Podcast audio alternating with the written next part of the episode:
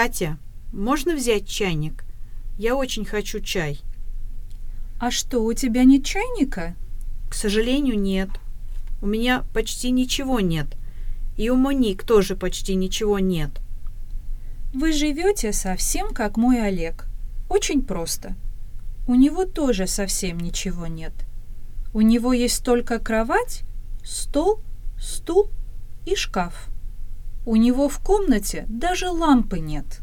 «Лампа у нас есть. Правда, маленькая, но работает отлично. Знаешь, между прочим, у кого есть все? У Иры и Маши». «Это правда. У них есть и микроволновка, и холодильник, и электрочайник. Даже новая кофеварка у них есть». «И у вас здесь тоже есть почти все. Смотри, у тебя есть чайник и микроволновка, а у Лены есть холодильник и кастрюля. А что еще нужно?» «По-моему, это все, что нужно». «Значит, Аманда, надо купить чайник».